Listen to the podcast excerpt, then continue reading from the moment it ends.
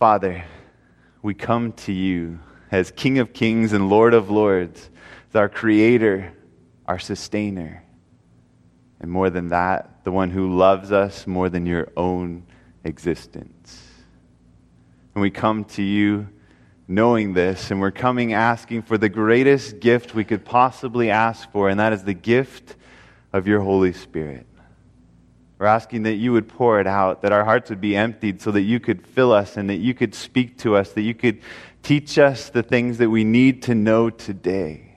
Lord, we're living in urgent times. The world around us is breaking at the seams, and we need a revelation of Jesus like we've never seen before. That can only take place through the power of your Holy Spirit. So we give you full permission this morning. Would you please take over? Would you please speak? Would you please bring glory to your name for eternity. In Jesus' name I pray. Amen. It must have been a beautiful afternoon when they began to set sail. They'd been the island of Crete and they were about to, to sail across hoping to make it a bit further. At first, their progress had been halted by some winds that had caused them a bit of problems, but today everything looked favorable. It was a beautiful day for sailing. The wind had died down, and they were ready to sail in the right direction. As they set sail, everyone was in agreement. The sailors all said, We've got to go. The, the merchantmen on the ship said, We've got to get on our way to Rome. We've got to make progress. We've got to get to a better place to winter for the season. Everybody was in agreement except for one individual, one man on this ship who had told the centurion, I don't think we should sail. In fact, God has told me that we shouldn't sail. But who was he? He was just some prisoner that was supposed to go to Rome. Why should the centurion listen to him when everybody else knew the right thing, and so they set sail. They began to head out on that beautiful day, feeling like everything was fine, feeling like it was going to be a beautiful day to sail, but they had no idea what was waiting for them just around the corner. It's extremely dangerous to think that everything's okay in your life to be headed down one road and to actually be in extreme danger, about to face a storm that is bigger than you know how to handle. If you're facing that and you think you're okay and you're not looking for help, you're in for big trouble. That's what Jesus has to say to us in the message to the Laodicean church. Go with me there to Revelation chapter 3 and verse 14. This is a, a church that comes right after the Philadelphian church couple weeks ago, we talked about how the, the bridge between these two churches took place in the year 1844 when that special message of judgment came, when they thought that Jesus was coming back in the clouds, not realizing that Jesus was actually moving into a different phase of his ministry on their behalf in the most holy place of the sanctuary in the, in the heavenly in, the, in heaven. So here we find this church that begins in the year 1844 in prophecy. Verse 14 says, And to the angel of the church of the Laodiceans write. The word Laodicean comes from two words. Laos in Greek means people, and Dicea means righteousness or judgment. So these are the people of righteousness, the people of judgment, the people who are undergoing a judgment, maybe even we could say that brings righteousness. Here's a, a group of people who are living in this critical hour, this urgent time when people realized back in the 1800s that something was going on on this planet. People realized that we were entering into a time period where Jesus was doing something in our behalf. So here comes a message to this specific group of people. This group of people who includes you and me. You know, all these churches are applicable to us. There's messages in each of the seven churches that definitely apply practically to our life. But this isn't just about us in a, a way that we can apply it, but this actually is a prophecy about you. This is a prophecy about me. This is a prophecy about Christians who are living on the verge of the second coming. This is probably one of the most urgent messages in all of Scripture. So let's pay close attention, shall we? These things says the Amen. Jesus often in his teachings would say, Amen, Amen, I say to you, like truly, truly, surely, surely. It's really, this is a true statement. The Amen, the true one. The faithful and true witness the one who's trustworthy, the one who knows the true story, the one who can see the end from the beginning, who knows what's going on. But not only that, he's the beginning of the creation of God, arche. He's not the one who was first created, but he's the source of creation. Jesus is the one who began all of creation. It's because of Jesus that we live and move and have our being, Colossians tells us. Jesus is the source of all creation, all of existence. Jesus is the Alpha and the Omega. Verse 15 I know your works, that you are neither cold nor hot. I could wish you were cold or hot. Jesus says, I am the true witness. I know what's going on in your life. I understand. I've seen what is happening in this church. So then, because you are lukewarm and neither cold nor hot, I will vomit you out of my mouth. Laodicea was a, a city that was in the Lycus River Valley. Now, it was a fairly prosperous part of Asia Minor. We, we looked at a lot of prosperous cities here. This city had a lot going for it. A lot of trade passed through this city. It was a city that was known for its uh, black dyed wool that it sold, its merchants sold. It was also known for its eye salve that it sold in little tubes. It was, there was a famous ophthalmologist of that day who had received its training, so there was actually a medical school there for people to learn how to treat eye ailments. Lots of things going for this city. It was a wealthy city. It had lots of wealth. In fact, there's records of the Jews who lived there and the taxes that took place, and it's very evident that these were powerful individuals who lived there, wealthy individuals who lived in the city of Laodicea. But Laodicea had one problem. Similar problem that we're beginning to face here in California. That was a water shortage. See, Laodicea didn't have its own source of water. This is fine on an average day because Laodicea was a city that had aqueducts that came from another nearby city, Hierapolis. But for the Laodiceans, if they were besieged, this could create a significant problem because they didn't have their own source of water. They weren't worried about it though because they lived in a time of peace. They lived in a time of prosperity when there wasn't much going on in their city.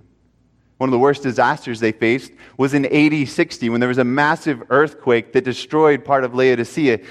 That earthquake was so severe that Rome actually sent and offered funds to Laodicea saying, Hey, we'll help you rebuild your city. How do you think the La- that Laodicea responded? That's all right. We're okay. We can handle it. We're a wealthy city. We can rebuild it ourselves. Laodicea was extremely self sufficient. Laodicea thought that they had it all together. They thought that they could provide for themselves. And in fact, they built these aqueducts to Hierapolis to bring the water to them. Now, Hierapolis was a city that had hot springs where this boiling water was coming out of these springs. It was a resort place where people would go to to go to these hot springs. And so Laodicea said, We're going to bring this water to our city. Now, the problem was it was about four miles away, four to six miles away. So by the time that boiling hot water got to Laodicea, it was no longer boiling hot water. It was no longer that amazing hot spring to get into, but it was just lukewarm water.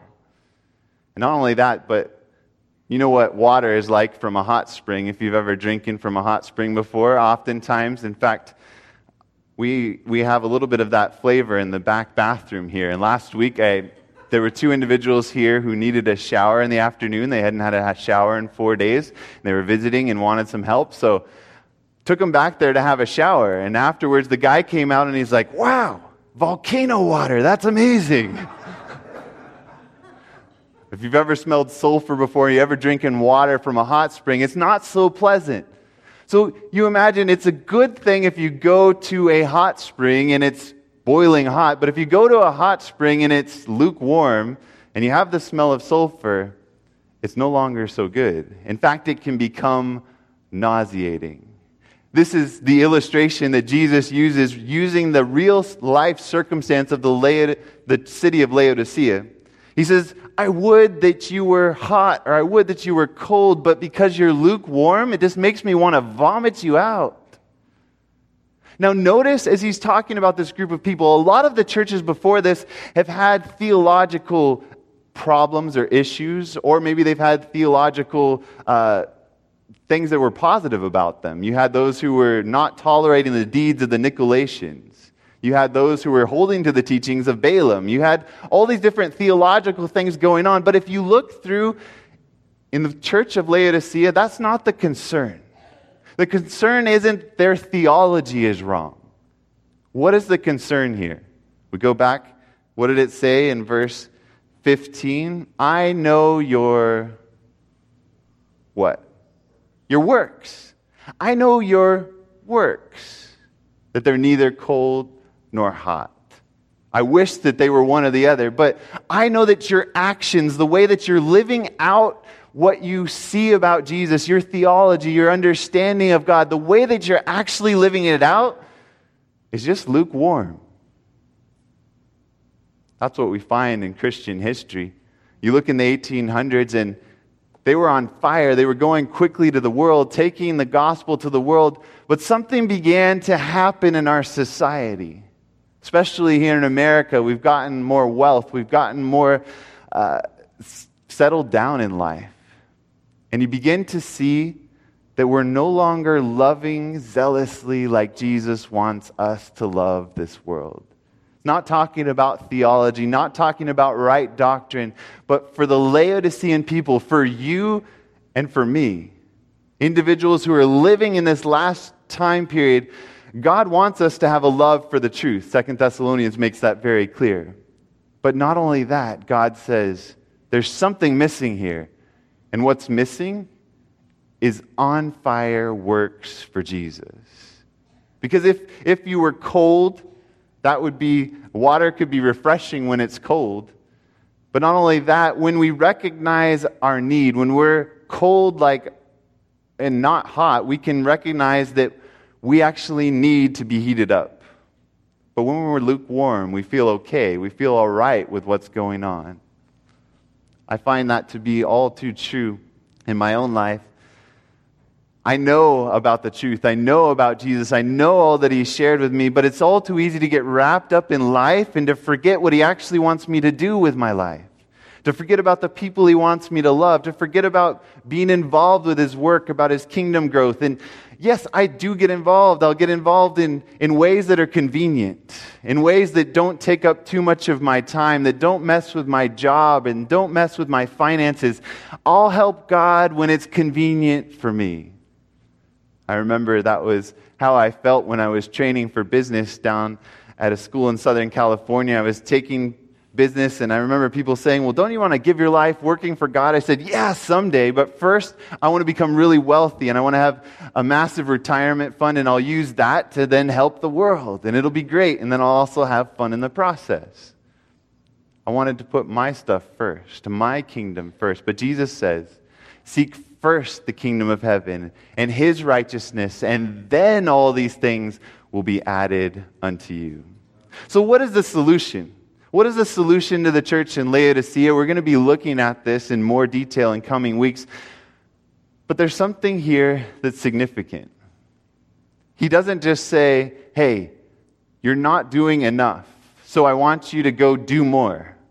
The solution isn't to suddenly try to work up more works. That's not what Jesus says. He says, You don't recognize your problem. Notice what happens in verse 17. Because, so this is the reason why you're lukewarm. This is why I'm going to vomit you out. Because you say, I am rich, have become wealthy, and have need of nothing and do not know that you are wretched, miserable, poor, blind, and naked. That's challenging. This is the message to you and I sitting here today. Jesus is saying, You don't recognize what you so desperately need. And we'll look in more detail at the things that he breaks down of exactly what we need. But here he's saying, Your biggest problem is you're self deceived. You don't understand what you don't have. That's the most dangerous thing we really could face. In fact, in the um, in Signs of the Times, April 9, 1902, it says this The most hopeless, the most incurable of all sins is pride, self sufficiency. This sin stands in the way of all advancement, all growth in grace. When we think we're okay, when we are self deceived, when we think that, that we have it all together, when we think, well, we have the right doctrines, we understand about the Sabbath, we understand about the law, we understand these things. And Jesus isn't real to us. Jesus isn't having a real, living, on fire relationship with us. Then in the end, it really matters nothing. In the end, it's the most deceptive of all sins to think we're okay, to think we're doing well when we're in such great need. Laodicea is the people of the judgment let's look at this judgment and see if this judgment scene can help us to understand how we can come out of this Laodicean condition, this condition that is all too easy for us to sink into here, especially living in America, where we don't experience religious persecution. Maybe our biggest concern can be how am I going to pay for the next bill, but there's always things to fall back on here in America. I remember an ADRA representative came to lecture at a class at Andrews University. She said, I, I don't want to be offensive to you Americans, but you don't actually even know what real poverty is. It doesn't exist in America. She said, I'll tell you about countries that I go to where you can't find a dumpster to dig through. There's nothing moving except for a few flies. An apple will cost you $5. How is somebody supposed to even exist in that situation? But here in America, everything seems fine. We're rich and increased with goods, and we feel like we have need of nothing. Go with me to the judgment scene in Daniel chapter 7. This is that scene that William Miller misinterpreted. He figured that this was actually dealing with the second coming of Jesus, and we'll look at why that is. Daniel chapter 7, and we'll start in verse 9. The Bible is very clear that there is a judgment. Revelation chapter 22, verse 12 tells us that when Jesus comes back, he will come back with a reward for us to reward each of us according to our works, according to the deeds which we've done. 2 Corinthians 5, verse 10 says that he'll reward us according to the deeds done in the body. That's why Jesus is looking at the works, not because the works are what saves us, but because the work indicates what takes place in our hearts. Here is where that judgment scene is revealed in Daniel chapter 7 and verse 9. It says, I watched till thrones were put in place, and the Ancient of Days was seated. His garment was white as snow. So here we have thrones set up. We have the Ancient of Days there, the Eternal One. His garment was white as snow, and the hair of his head was like pure wool. His throne was a fiery flame, its wheels a burning fire. This is what Laodicea needs. They're lukewarm. They need some fire. They need to be lit on fire. And here's a description of the throne of the universe, and it is a throne of fire. But not only does it have fire, look at verse 10. A fiery stream issued and came forth from before him. A thousand thousands ministered to him. Ten thousands times ten thousands stood before him. The court was seated and the books were opened. There's this heavenly judgment scene where all of us and our names, those who have trusted in Jesus, are going to come up before, and on those books is written the account of our lives the decisions that we've made, our choice to follow Jesus or not follow Jesus. And this could be extremely intimidating. This could leave us today feeling like, what do I have? How am I ever going to stand in that day? How, how is it possible for me to face a judgment scene like this with a God whose throne is fire and fire is coming out of it and he's righteous? He's wearing pure white garments. And here I am. Look at all the mistakes I've made in my life. we continue reading down in verse 13. I was watching in the night visions, and behold, one like the Son of Man. Friends, there is hope. One like the Son of Man, term Jesus, often used for Jesus in the Gospels, coming with the clouds of heaven. William Miller read this phrase and he said, Oh, he's coming with the clouds of heaven. That's when he's coming back at the end. But notice where he comes to. He came to the Ancient of Days. He came up to that throne where the court was seated, where there were myriads and myriads of angels, and where the, the, the books were opened. I love this scene. It's so beautiful because it's not for the sake of God. Does God know what's in those books? Does He know the actions that you and I have committed in our lifetime? He knows the details. That's what Jesus again and again says. I know your works. I understand what you've been doing. But this judgment scene is with myriads of angels surrounding that throne, and the books are open for the sake of those angels seeing what God is doing. They can have participation in this judgment. Because you think about it, when somebody comes to move in next door, what do you usually do? Find out their first and last name and then Google them and find out if they're on you know, Megan's list find out, you know, are they criminals? What kind of background do they have? You want to know who's moving in next door to you, don't you? Who's going to be up in that apartment upstairs? You want to know what their history is, who they are, what they're like. If you were an angel and you had spent time on earth helping out human beings and you had witnessed how Zach Page lived, and then in the judgment, God didn't give you any insight at all, but He just said, Hey, Zach's coming to heaven. I'm bringing him up here, and he's going to be your next door neighbor. Who wants to live next to Zach? They're like, Well, I know at the end of his life he was trying to follow Jesus, but I remember the way he treated people. I, I don't think he was loving I don't want that to come back into heaven. God, we've tried this before. Lucifer was a perfect creature, and look at what happened with him. I don't, Zach, I don't think we could bring Zach up here. I don't, I don't know if, if that's going to work out, God. It would be hard to trust God's decision, but God is so gracious that He opens the books and He says, Here's what's been going on. Here's the behind the scenes. Here's every aspect of His life. And here's how He trusted in Jesus. That's why the Son of Man shows up in this scene. It's our advocate, as it says in 1 John. We have an advocate with the Father, Jesus Christ. He is your advocate for every sin that you've ever committed. He wants to give you forgiveness and grace. And look at what the purpose of this is. Verse 14. Then to him was given dominion and glory and a kingdom that all peoples, nations, and languages should serve him. That's Jesus. His dominion is an everlasting dominion which shall not pass away, and his kingdom, the one which shall not be destroyed. The purpose of this judgment is to set up Jesus' everlasting kingdom, to give him all power in the whole universe. But not only that, go down to verse 27.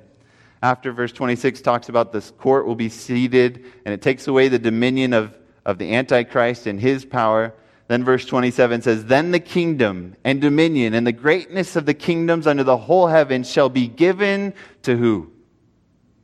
The people, the saints of the Most High. His kingdom is an everlasting kingdom, and all dominions shall serve and obey him. You see the purpose of this investigative judgment where the books are open. The purpose is to give the kingdom to Jesus and to all his brothers and sisters who have chosen to be covered by the blood of the Lamb. The purpose of the judgment is to give you an everlasting kingdom, not only eternal life, but a specific role in the government of the universe throughout all of eternity. What a beautiful thing that God wants to do for you and for me. But still, there's something in me when I look at this scene of judgment, when I look at this fiery throne, and I think about how am I ever going to approach a throne like that? How is my name going to come up? How could I stand in a moment like that? Go with me to Hebrews chapter 4, where this same throne is described in a beautiful way. Hebrews chapter 4. Paul, writing to the Hebrews, and here describes again and again how Jesus is far surpassing and better than anything that came before him. Hebrews chapter 4 We'll start in, in verse 12. For the, for the word of God is living and powerful and sharper than any two edged sword, piercing even to the division of soul and spirit and of joints and marrow, and is a discerner of the thoughts and intents of the heart. James, when it tells us that we're all to be judged, it says we're to be judged by the law of liberty. That law of love, that great law of love, the word of God is to be our judge verse 13. And there is no creature hidden from his sight, but all things are naked and open to the eyes of him to whom we must give account. Jesus sees it all. We could try to hide. We may think that there are parts of our history that nobody knows about, but Jesus knows it all. He understands what we've gone through. He is the one before whom we're to give account. And He's also our advocate. He's also the one who loved you more than his own existence who was willing to give up his own existence, who thought it wasn't worthwhile living if you couldn't live forever, if you didn't have the opportunity. Goes on to say in verse 14, seeing then that we have a great high priest who has passed through the heavens, Jesus, the Son of God, let us hold fast our confession. Seeing that Jesus, that Son of Man, has come to that throne, that he has passed through the heavens, he is now in that place of all authority in the entire universe, that Jesus is our advocate before that Ancient of Days. Seeing all of this, let us hold fast our confession. For we do not have a high priest who cannot sympathize with our weaknesses, but was in all points tempted as we are yet without sin. Jesus understands every temptation that you have gone through, that you will go through. Jesus understands the things that have, the devil has used to trip you up in your life. He's been there, he understands it, and he can sympathize with what you've gone through. It's amazing to have a Savior like that. He could have come as a king. He could have come separate from our sin, but he came in the midst of it to be there to sympathize with us. And then Paul says something amazing. Don't miss verse 16.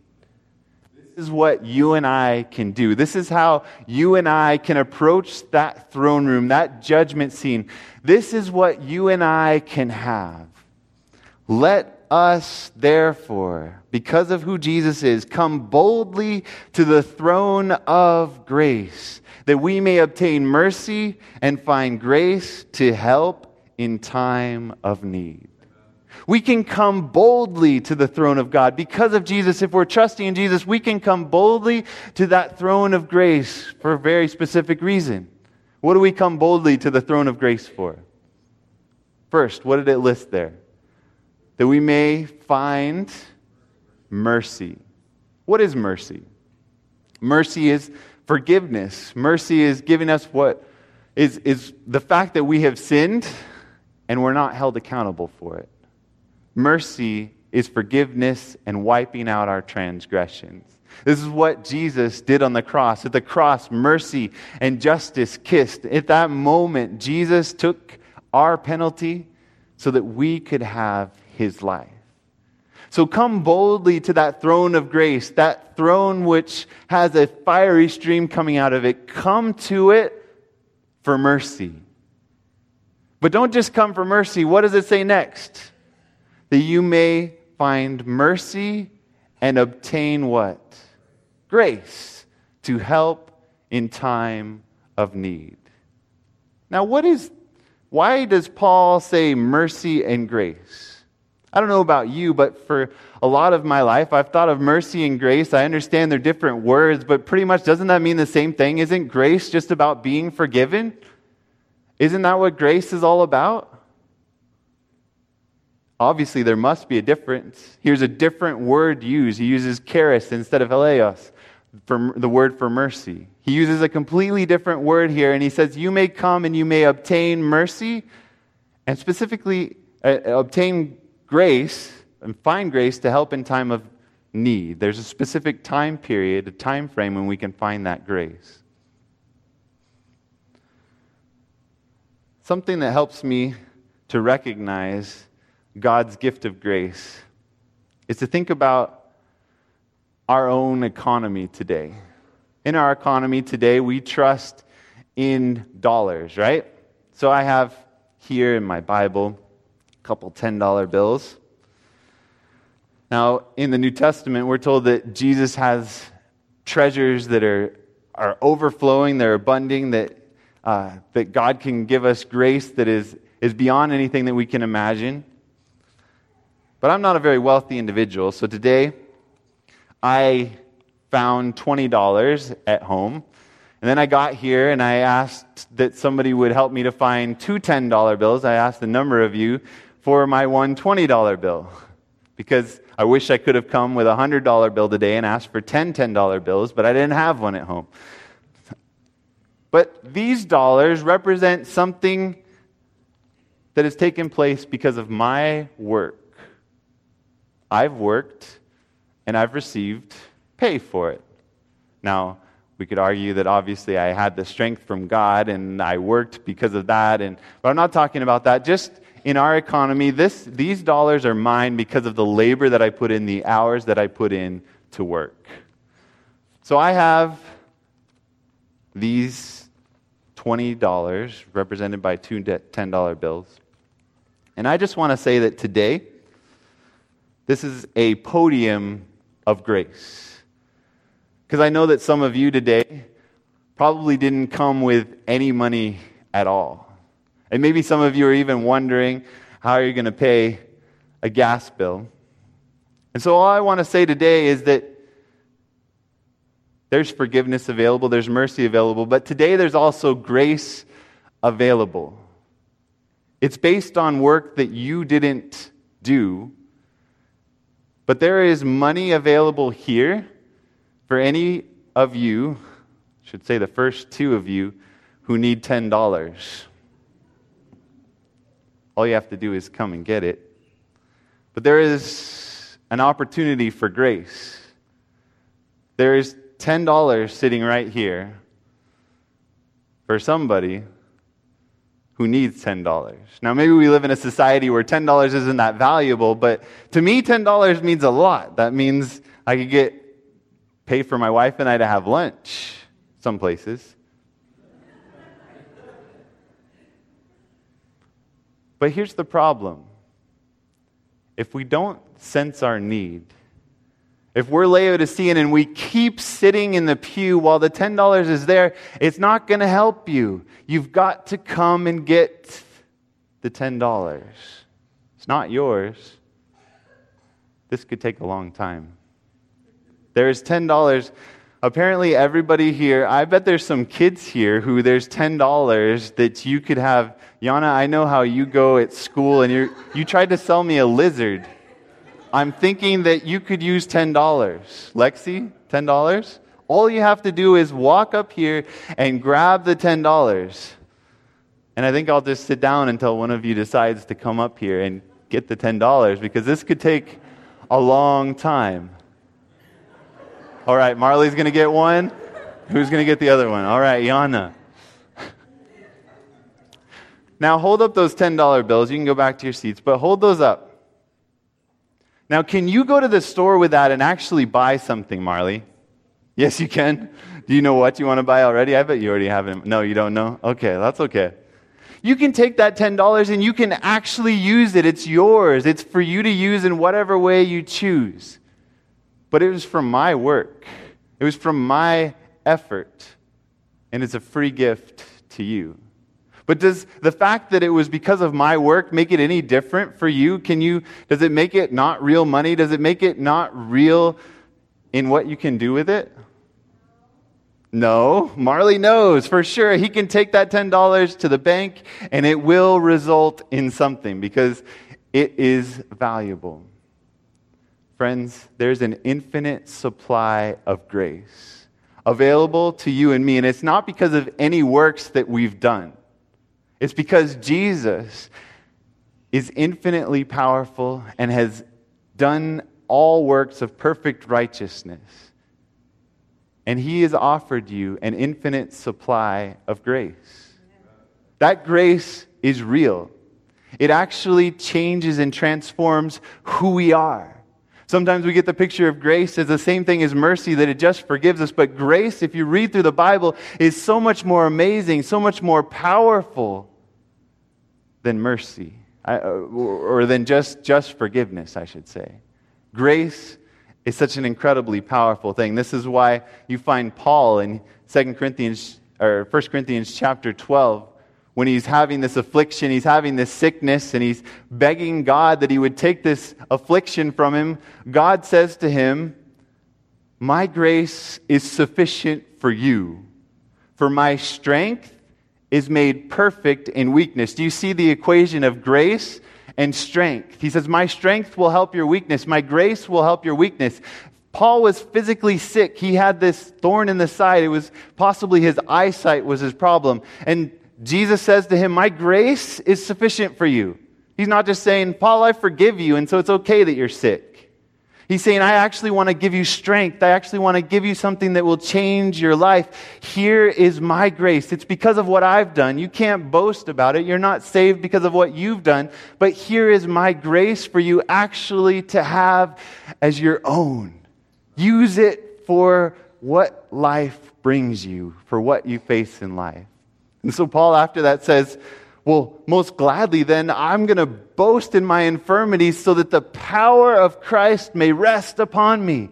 Because grace isn't just forgiveness, grace is power, grace is strength, and you have access to come boldly to the throne of the entire universe and to ask for grace. Isn't that what it says here?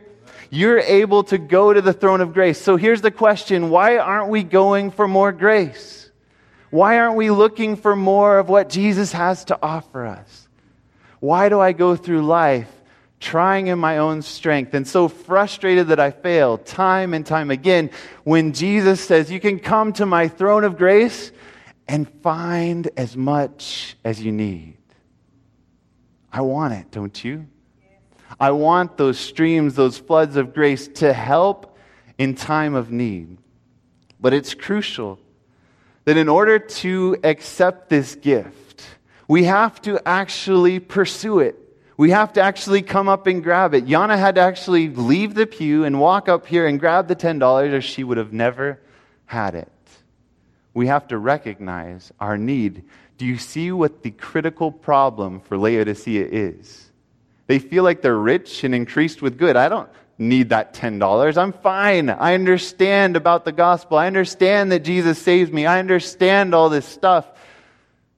And Jesus is saying, Do you really get it? Will you really allow me? Because what does he go on to say at the end? He says, I'm actually outside the door. Go to Revelation chapter 3. Jesus actually tells them, verse 19, as many as I love, phileo, that close brotherly love. As many as I love, I rebuke and chasten. Therefore, be zealous and repent. Behold, I stand at the door and knock. If anyone hears my voice and opens the door, I will come in to him and dine with him and he with me. Laodicea has a problem. Jesus is knocking on the door saying, Hey, I have an infinite supply of grace and it's available for you. Do you want it? Do you want me to come into your heart? Do you want for us to have this fellowship, this friendship that'll set you on fire, that'll turn this world upside down? Or do you feel like you're okay? Do you feel like you're doing all right? Testimonies for the Church, Volume 8, talks a little bit more about this self deception. Talking about the Laodicean church specifically. It says, self deception is upon them. Here it says them, but remember, who is Laodicea? That's me. So easy to apply to the person sitting in the pew next to me, even, but this is me. I am living in Laodicea. I am Laodicean. Self deception is upon me. During the calm, what firmness they manifest, what courageous sailors they make. But when the furious tempests of trial and temptation come, lo, their souls are shipwrecked. Men may have excellent gifts and good abilities, splendid qualifications, but one defect, one secret sin indulged will prove to be to the character what the worm eaten plank does to the ship utter disaster and ruin. Go back with me to our story in Acts chapter 27. Paul sailing on his way to Rome. If only the centurion would listen to him, but the centurion is determined that the sailors know better. They feel like everything's okay. It seems like the south wind has died down. It's okay to sail. It's going to be fine. The weather looks like it's going to be favorable. But as they sail along, Acts chapter 27, in verse 13, it says, When the south wind blew softly, supposing that they had obtained their desire, putting out to sea, they sailed close by Crete. Then, verse 14, it doesn't take very long, but by that time it's too late. And there's coming a moment that will be too late for Laodicea. That's why Jesus said, I wish that you were hot or cold, but there's going to come a moment when I actually vomit you out of my mouth. I'm at the door knocking. I want this relationship, but eventually time is going to come to an end. Verse 14.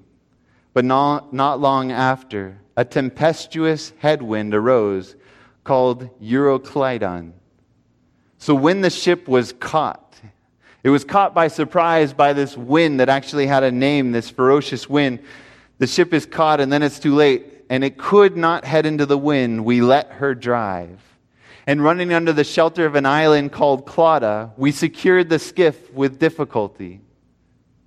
Here they are, they're, they're being driven by the wind. They can't get to land, and they're driven by another island, and they secure at least the lifeboat. They pull it up, but they're going along and they're out of control.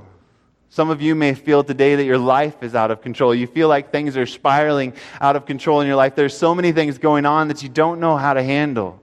You feel like there's a storm in your life.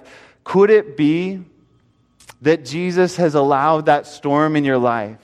Not because he doesn't feel your pain, he doesn't know what you're going through, but because he wants you to sense your need of coming to the throne of grace he wants you to know that today you need to obtain grace in time of need.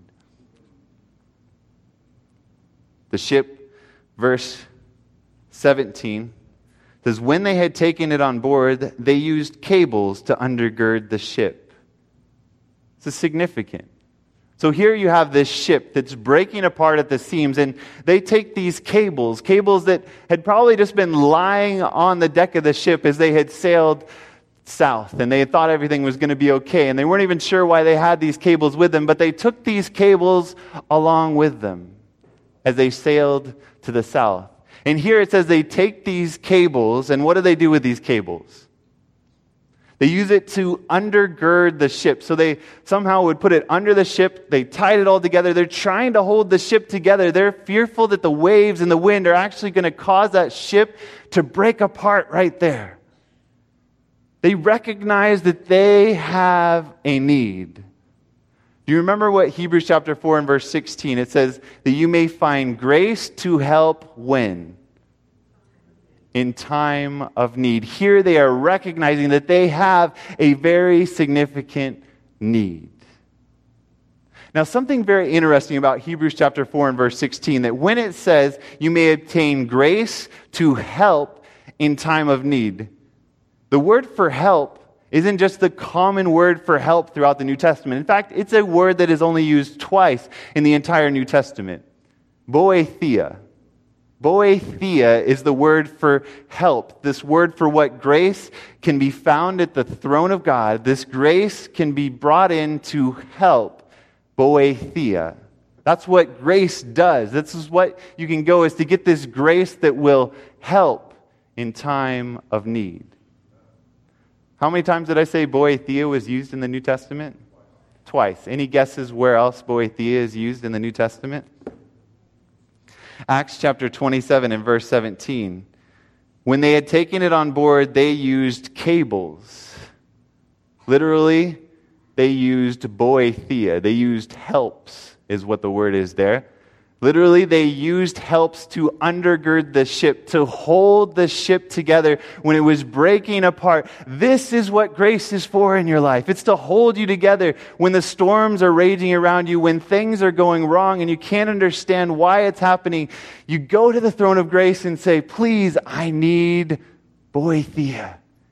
Would you undergird me today? Would you hold this ship together? That's what our church needs is Boethia to hold our church together, to undergird this church, to hold it through the storm that's coming. But too often, the cable is just there on the deck, coiled up, because we don't recognize the storm that we face in life. But for me, over the past couple weeks, there's been a few different circumstances and things that have happened in my life.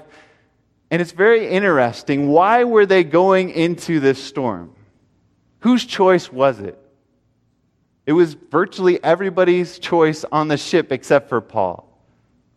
I don't know about you, but sometimes when I'm facing a problem, I believe that God is powerful enough to get me out of problems. But when I say, hey, I caused this problem, I'm here because of the things, the mistakes that I've made, the, the, the foresight that I should have had, because I didn't do this, I'm here, and that's why I have this problem, and so God's not going to get me out of this. Do you ever feel that way? Do you ever feel like, yeah, grace is great, and God will help me if I didn't get myself into the problem? Notice what happens in this storm. Notice what Paul says to them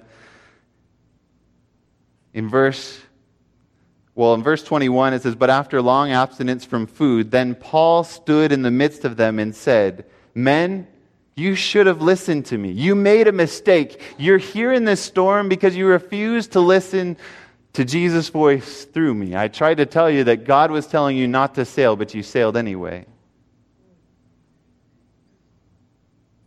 and not to have sailed from Crete and incurred this disaster and loss. But look at verse 22. Now I urge you to take heart, for there will be no loss of life among you, but only of the ship. For there stood by me this night an angel of the God to whom I belong and of whom I serve, saying, Do not be afraid, Paul. You must be brought before Caesar, and indeed God has granted you all those who sail with you. God has granted you. Paul had been asking for these members, this, this group of people, to be saved along with him. And the word for granted there is the same root word for grace, charis. God has granted you life. Friends, we need boethia. We need that grace that comes from the throne, and it comes when we come boldly when we come to ask for mercy and to obtain grace to help in time of need? Will we go to the throne of grace? Will we look for that mercy? Will we allow God to be the one who holds us together? Like I said, the past couple weeks, there were a couple different situations. One was for Leah and I, uh, something that we've been praying about, something that we were personally facing and it just felt like everything kept going wrong. Felt like things just weren't working out. Like, God, we've been praying for this for years, but what's going on? Where are you? What's, why don't you provide for this? Then there was another situation situation that I felt like I was in because of my own mistakes, because I hadn't seen what was coming, because I hadn't stopped something early enough. And I was in this situation where it felt like things were breaking up around me and it was taking up time that I didn't have. And I didn't know how to handle it. I didn't know how to help. And everything I did was just making a bigger mess. Have you ever been in a situation like that? I'm so thankful for it.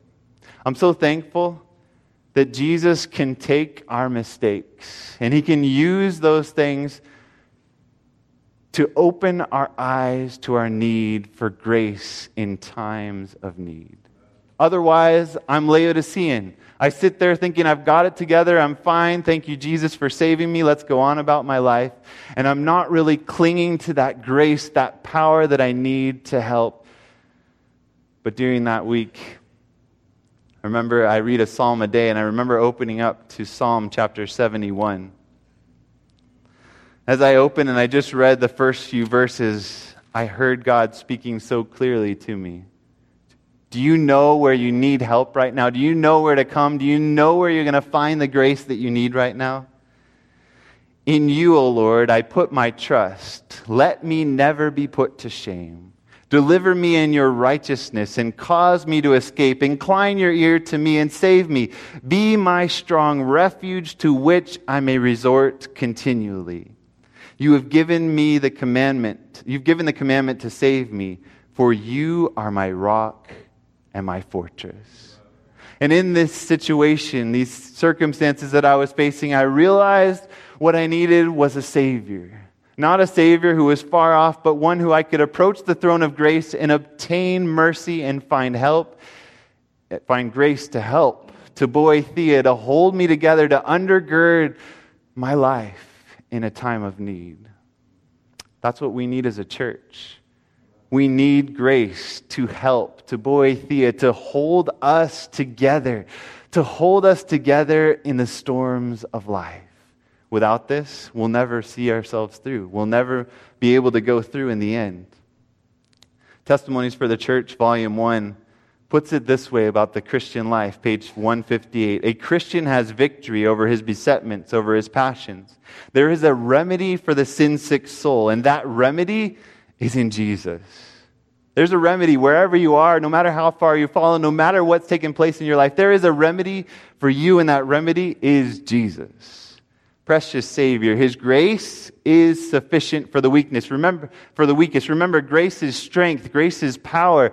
It's Jesus' righteousness filling you and living out Jesus' life in you. And the strongest must also have his grace or perish. That's the danger of Laodicea. They understand, but they're not letting Christ live out his life in them. I saw, this is a beautiful part, how this grace could be obtained. This is how you get this grace, this power, this strength that you need for the weak times in your life, for the stormy times in your life, and really for the strong times in your life when you think you have it all together. Go to your closet and there alone plead with God. Create in me a clean heart, O God, and renew a right spirit within me. Remember, he's the beginning, the author, the source of creation. He is the one who can change our hearts and fill us with love, fill us with those things that we so desperately need. Be in earnest, be sincere, fervent prayer avails much. Friends, prayer isn't just an exercise. Prayer isn't just so you receive forgiveness. Prayer is so that you receive grace that'll actually empower you to live the Christian life. And it's because of his righteousness. It's because of what Jesus has done for you, not because of anything that you have and any worthiness of your own.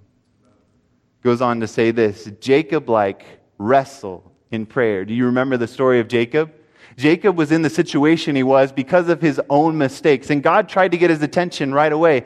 Jacob had betrayed his dad, had, had lied to his dad in order to get something good, a blessing, but then it resulted in the opposite, and he had to flee from his homeland. And as he was fleeing, he had that dream. What did he see in his dream? He saw Jacob's ladder, that ladder representing how to connect him to heaven. It represented Jesus. But he didn't really get it.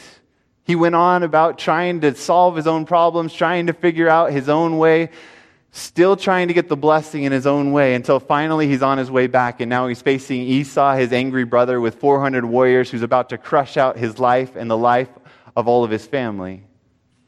And in that situation where he recognizes, I'm here because of the mistakes that I have made, he began to wrestle with God in prayer. And Jeremiah says that in the end, you and I are going to face a time called Jacob's trouble, where we feel like we're in this situation because we have made mistakes but what we need to do is to wrestle with Jesus in prayer, to wrestle at the throne of grace, to obtain mercy and to find grace in time of need. And that's what happened with Jacob when he clung to that messenger, who he later learned was the pre incarnate Christ. As he hung, clung to him, he said, I will not let you go until you bless me.